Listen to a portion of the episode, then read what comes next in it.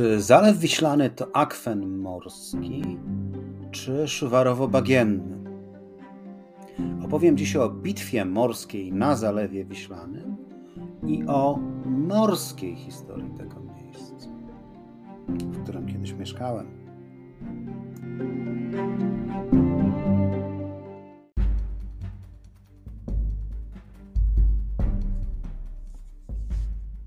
Ryszard Kapuściński powiedział kiedyś: Wszak istnieje coś takiego jak zarażenie podróżą i jest to rodzaj choroby, w gruncie rzeczy nieuleczalnej. Będzie to podcast o podróżach do miejsc niedalekich, o bogatej historii Polski regionu, o miejscach osiągalnych dla każdego i o moich przemyśleniach w historycznych miejscach. Zapraszam, Marcin.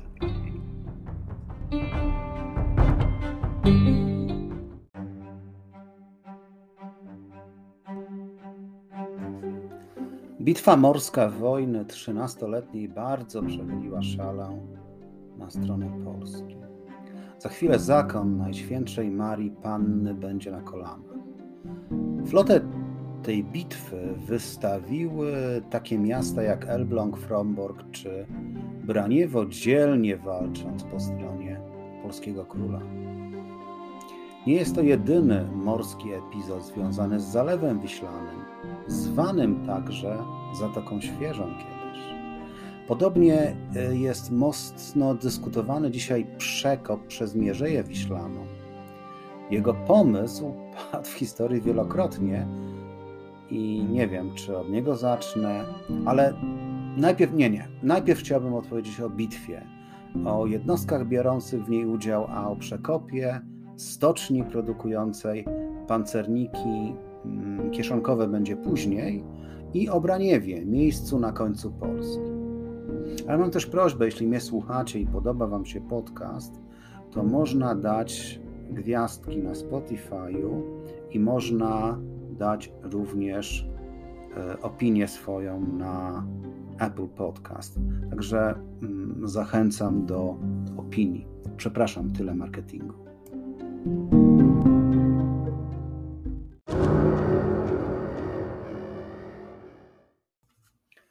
Polska posiadała własną flotę wojenną?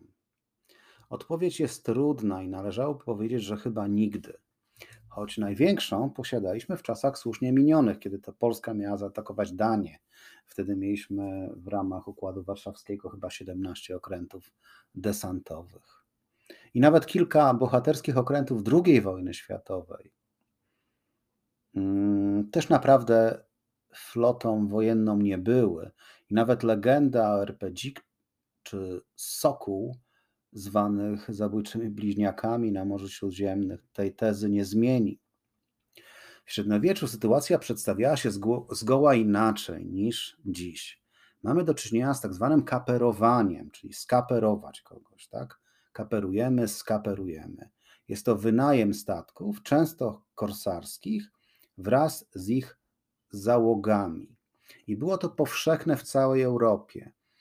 Niestety było też swoistą legalizacją pirackich sposobów walki ze strony miast czy państw, które własną flotą nie dysponowały. I teraz tak, trwa wojna trzynastoletnia, wojna z krzyżakami. Początkowo miała zostać wygraną w cuglach przez Kazimierza Jagiellończyka. Jednak coś poszło nie tak. Krzyżacy w owym czasie wystawili wojska zaciężne. Tym samym odpowiada Polska i wojna jest swoistym wyścigiem, komu skończy się szybciej kasa na wojsko. Wojna e, zakończy się po 13 latach. Miasta portowe tak zwanego Związku Pruskiego, e, chcące przyłączyć się do Polski, nie szczędzą kasy na pomoc polskiemu władcy. Mówimy tu o Elblągu, Braniewie, Fromborku, no i oczywiście Gdańsku. Więc ta flota w pewnym sensie z punktu widzenia e, polskiego króla jest samo opłacająca się wymaga chyba tylko, e, wymaga tylko listów kaperskich od polskiego króla. No i ogólnie jedna i druga strona e, siły swego oręża i na morzu i na wodach śródlądowych opiera na zaciągu najemników oraz statków z kaprami, a także na pospolitym ruszeniu doraźnie zbieranych flotyli złożonych z jednostek rybackich i rzecznych, generalnie biorąc jednostek, jak już powiedziałem, szuwarowo-bagiennych. Nasi kaprowie byli bardziej sprawni od krzyżackich, e, choć znacznie później wystartowaliśmy z procesem kaperowania, jednak strona polska blokowała bądź przerywała zaopatrzeniowe szlaki morskie krzyżaków. Także bywały potyczki bitewne na Zalewie Wiślanych, Wiślanym, w których z obu stron uczestniczyło wcale to nie mało jednostek. W owym czasie w księstwie pomorskim rządzi sojusznik króla Kazimierza Eryk II, który wyda później swojego syna Bogusława X Wielkiego za córkę polskiego króla Annę Jagielonkę, więc jakakolwiek pomoc drogą lądową dla zakonu jest niemożliwa i pozostaje droga morska. Uwaga, Bogusław X będzie miał oddzielny podcast i pozdrawiam słuchaczy ze Szczecina. Zalew Wiślany łączy z Bałtykiem cieśnina bałgijska i można się tamtędy dostać do rzeki Pasłęki czy na Nogat. Nogat dopływ Wisły, a tam leży Malbork. Więc jest to ostatnia droga zaopatrzeniowa zakonu. Wracajmy na zalew. Krzyżacy mają w rękach królewiec, a dowódca zaciężnych wojsk polskich, Piotr Dunin, oblega gniew. O gniewie i Piotrze Duninie też będzie podcast. Krzyżacy organizują okręty oraz wojska lądowe na odsiecz miastu. I tak 4 września flotylla krzyżacka z ponad dwoma tysiącami ludzi wypływa na Zalew Wiślany i zdrąża na południe ku Żuławom. Mamy 15 dzień września 1463 roku kiedy to 30 okrętów floty gdańsko-elbląsko-braniewskiej starło się 44 statkami floty zakonu krzyżackiego. Powiedziałem statkami, ale tak naprawdę okrętami. Przepraszam. Podobno na okrętach krzyżackich było 2,5 tysiąca zbrojnych i załogantów przeciw mniej licznej, bo około 1500 osób yy, załodze królewskiej. Jednak pycha kroczy przed upadkiem, bo krzyżacy stwierdzili, że zapew zapewni im zwycięstwo przewaga liczebna i jakościowa ich floty. Ale flota Polski i Związku Pruskiego wykorzystała determinację i element zaskoczenia, spychając krzyżaków na płytkie wody, czyli mieliznę, i okrążając ich.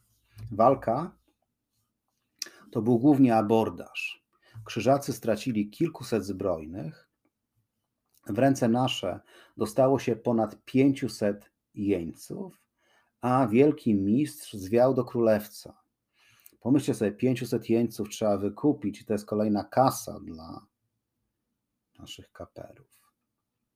Flota mm, elbląsko-braniewska, wzmocniona zdobyczami e, w postaci jednostek krzyżackich, zapanowała już wtedy niepodzielnie na Zatoce Świeżej, czyli Zalewie Wiślanym. Można śmiało powiedzieć, że bitwa na Zalewie Wiślanym doprowadziła do zakończenia tej trudnej dla Polski i Jagiellonów wojny, bo przerwała linię zaopatrzenia.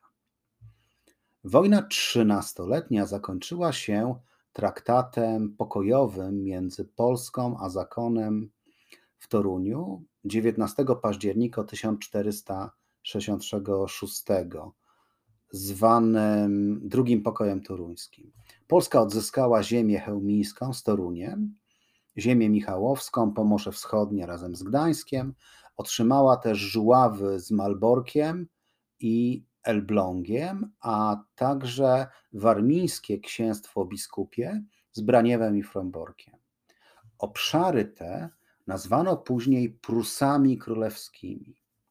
Reszta państwa krzyżackiego, jak tak zwane Prusy zakonne, ze stolicą w Królewcu stały się lennem Polski.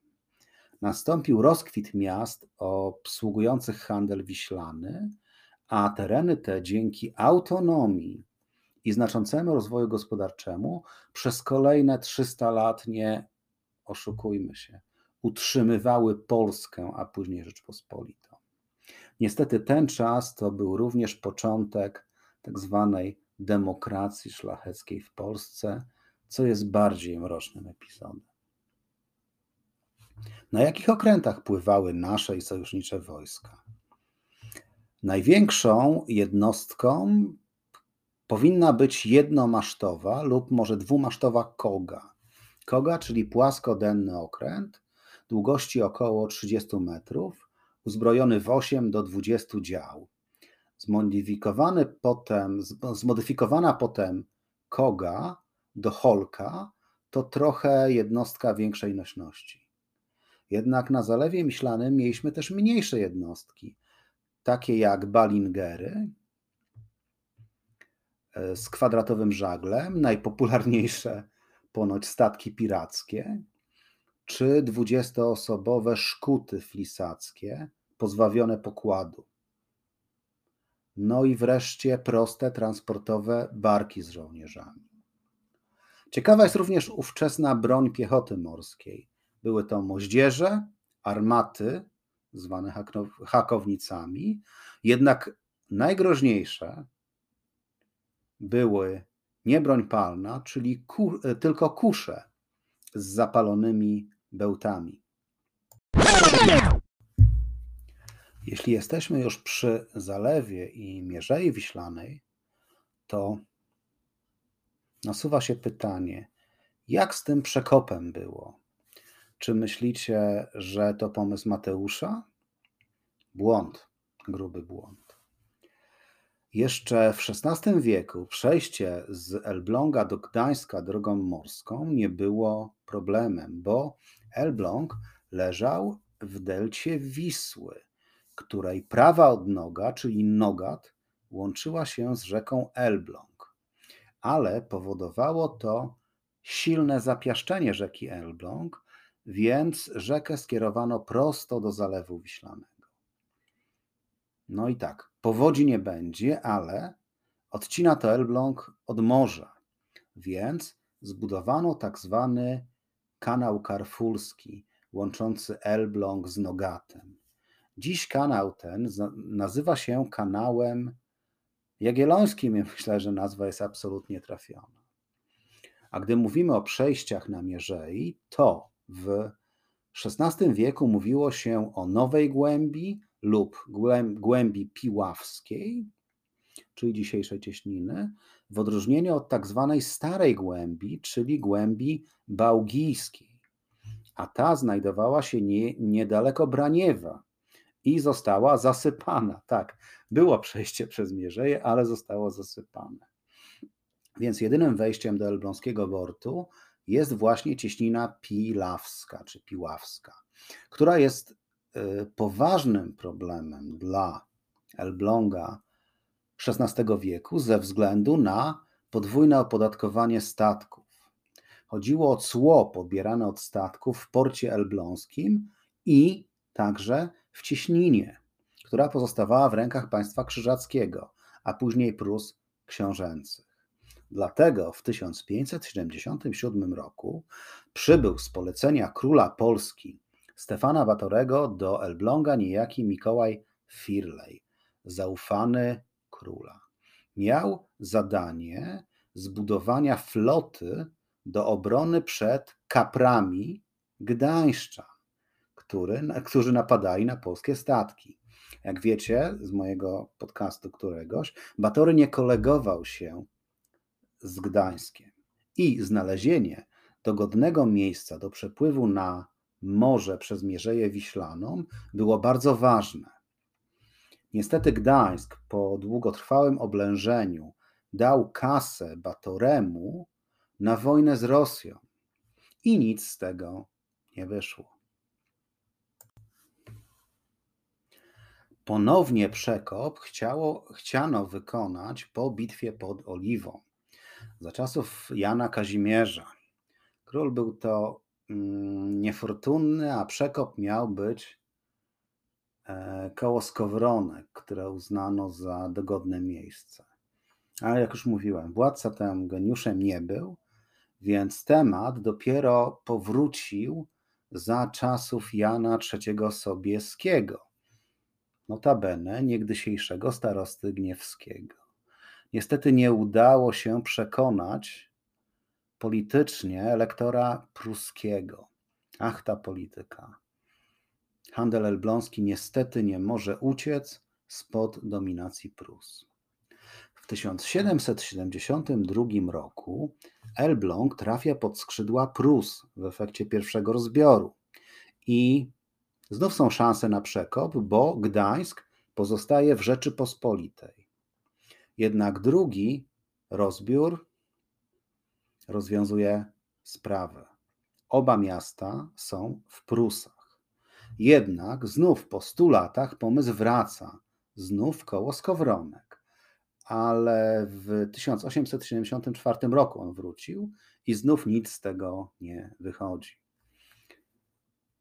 Po I wojnie światowej wraca idea jako projekt Dromtra Jauer, whatever it means.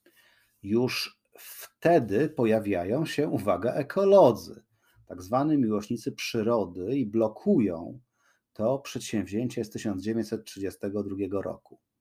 Dlaczego mówię na szczęście? Bo projekt chciał osuszyć zalew. Paranoja. WTF, mawiają Anglicy. Nigdy bym za tym nie był. Z punktu widzenia ekonomii super. Krótsze wejście do portu w Elblągu. No i jeszcze w ramach likwidacji bezrobocia mówi się o tym, ale wybucha druga wojna światowa, która już totalnie zmienia sytuację. Wprawdzie dostajemy rozpieprzony Elbląg, o tym będzie też kiedyś podcast, ale królewiec ma bratni Związek Radziecki. Jest pomysł Kwiatkowskiego, tak, tego samego Kwiatkowskiego, który wymyślił Gdynię na przeklop, ale PRL skreśla Elbląg z listy miast portowych. Dziś kopiemy, ale jak widzicie, ani to plan Mateusza, ani jego mocodawcy, ani nawet mojego kolegi absolwenta Alma Marin Mater, Marka Gurbarczyka. To jest plan stary jak Prusy królewskie. A co o tym myślę? Jak nie zapomnę, to powiem na końcu.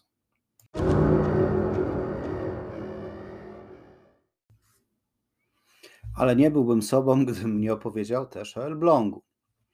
To, że Elbląg zawsze związany był z morzem, e, sprawi, że tu ulokowała się znana na całą Europę stocznia Schichau, która mniej więcej od końca XIX wieku do 1945 produkowała duże jednostki pełnomorskie.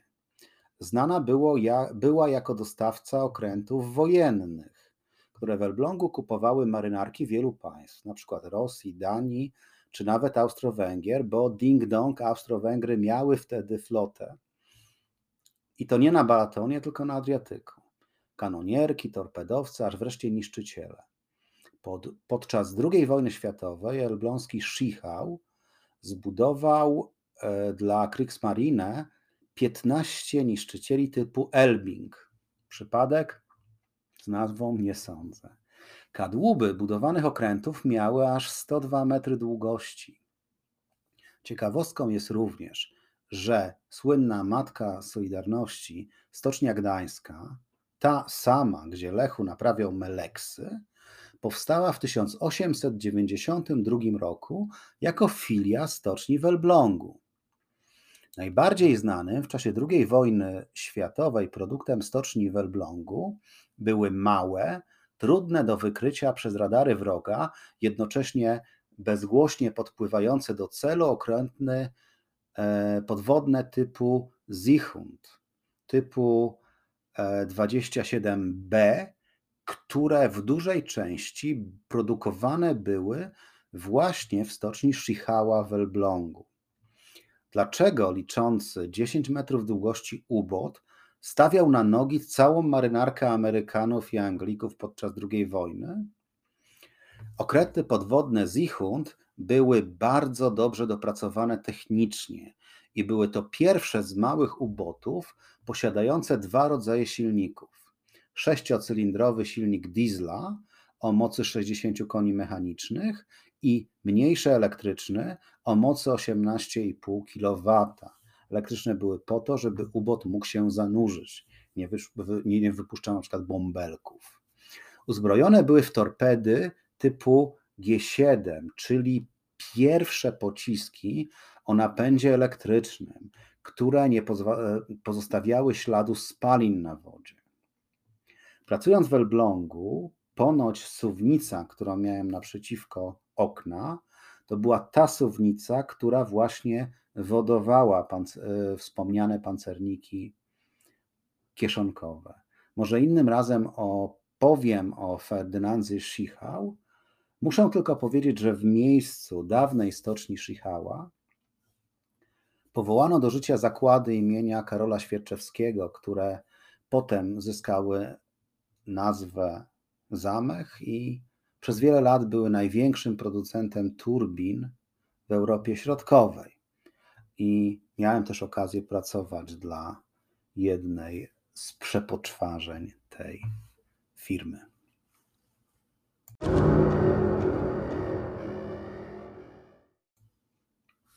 A dzisiejsze miejsce nieoczywiste to Braniewo, w którym próżno by szukać pozostałości po dawnym porcie.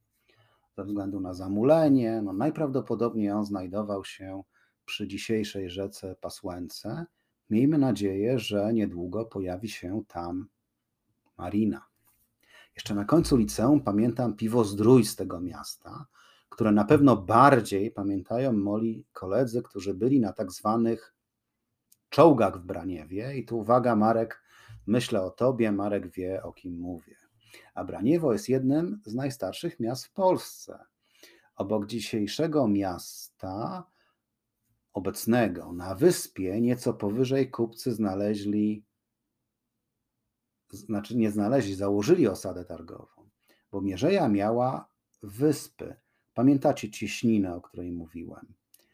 E, zniszczono to miasto dawne, bo wybuchło powstanie pruskie i potem e, osada odrodziła się w formie zamku biskupiego. Więc Braniewo było pierwszą stolicą księstwa biskupiego w Armii i do 1400, 1340 roku rezydencją biskupów warmińskich. W średniowieczu Braniewo zaliczane było do miast morskich. Trzymało w rękach cały handel zagraniczny w armii, a także posiadało prawo składu. W połowie XIV wieku zostało włączone do słynnego Związku Miast Portowych, Hanzy, więc Braniewo miało poważny port.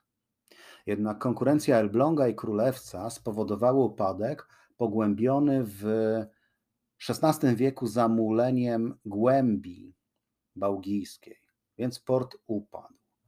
A parę słów o Hanzie. Hanza to był związek handlowy, o którym chyba wspominałem przy okazji pierwszego podcastu.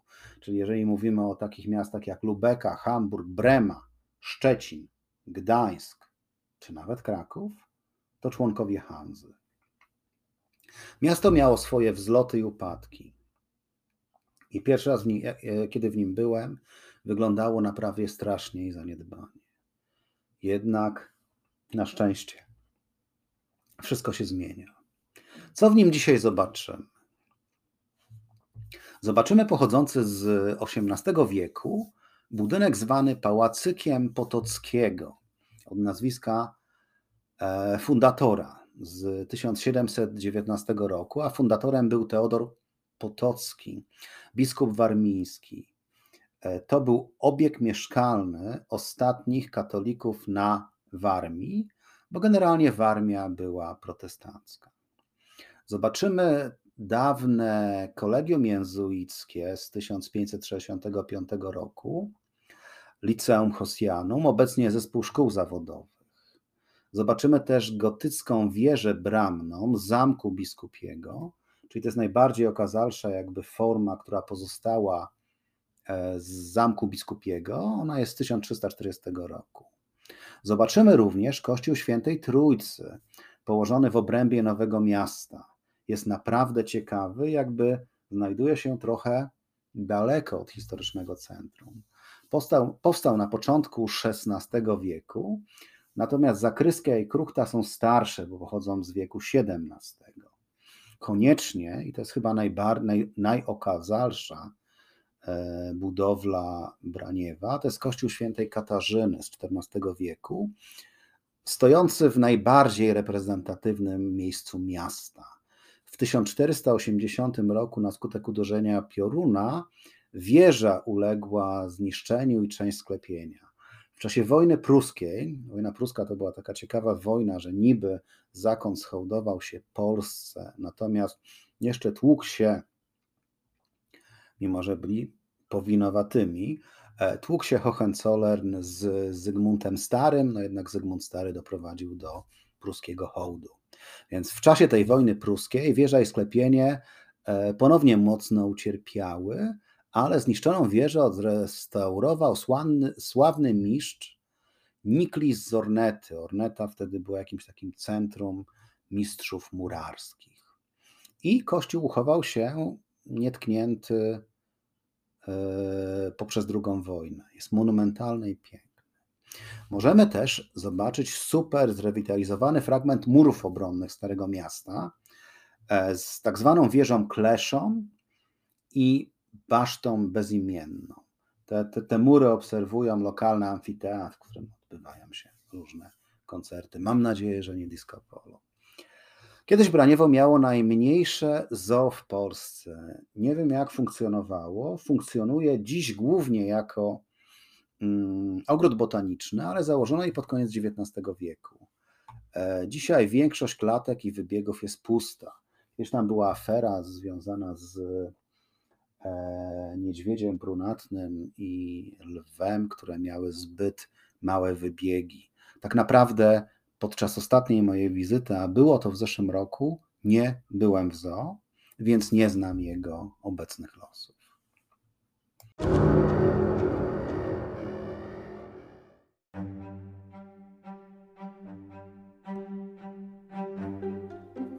Teraz się narażę, bo powiem o przekopie jestem za.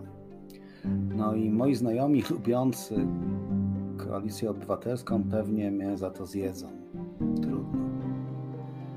Niestety port w Elblągu przeładowuje dziś bardzo nierówne ilości ładunków. Na przykład 3,5 tysiąca ton w 2007 w porównaniu z ponad y, pół milionem ton w 1997, kiedy to na potęgę sprowadziliśmy węgiel z Rosji.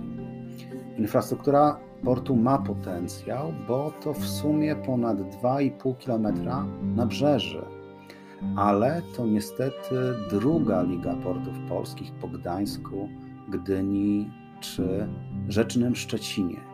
Jednak moim zdaniem przed Kołobrzegiem i Ustką.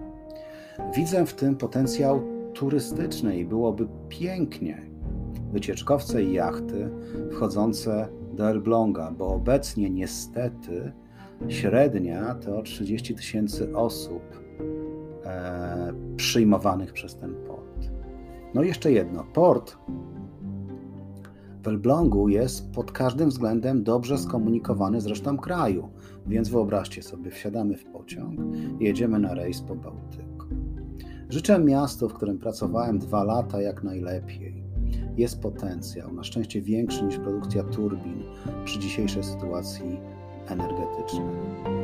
Kiedy przyjechałem tu z moim synem na próby drona, pozdrowienia dla syna, Janek powiedział: e, Teraz wiem, czemu tak lubisz to miasto, jest super. Miło mi, bo mam szczególne miejsce dla tego miasta w sercu. A dlaczego Braniewo jest, nie jestem e, miejscem nieoczywistym?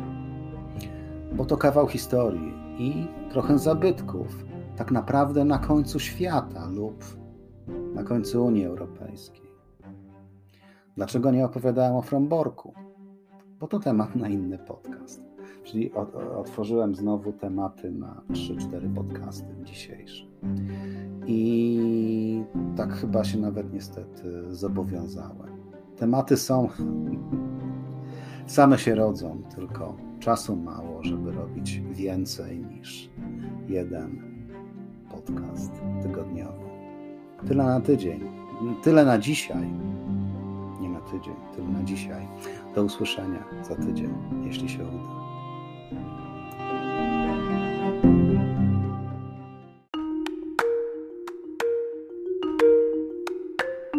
Moje krótkie posty z miejsc nieoczywistych znajdziecie na stronie www.instagram.com ukośnik miejsca podkreślnik nieoczywiste. Mam też stronę podcastu www.facebook.com ukośnik nieoczywiste miejsca. Jeśli któryś z postów wart jest podcastu, po prostu napiszcie na adres dom w Dawidach małpa gmail.com. Zapraszam do kontaktu.